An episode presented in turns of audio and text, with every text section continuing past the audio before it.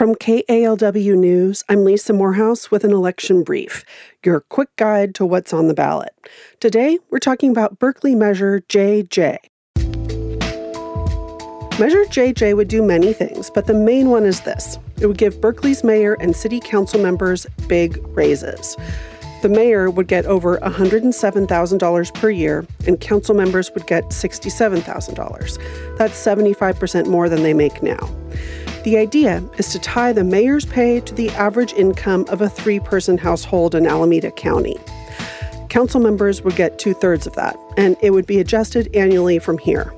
Supporters of Berkeley's Measure JJ include the Berkeley NAACP and SEIU Local 121. They say the current salary is too low, and people overseeing a nearly half billion dollar budget shouldn't need a side hustle.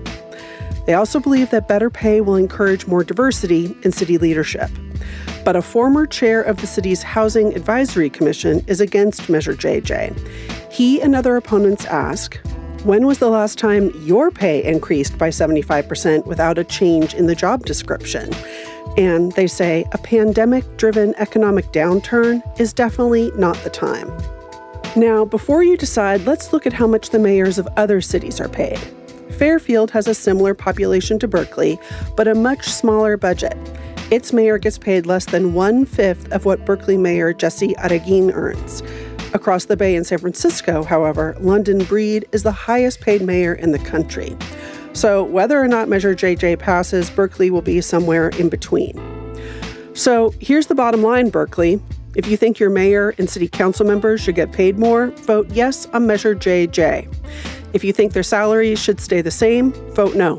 For more election coverage, go to kalw.org. Thanks for listening. I'm Lisa Morehouse.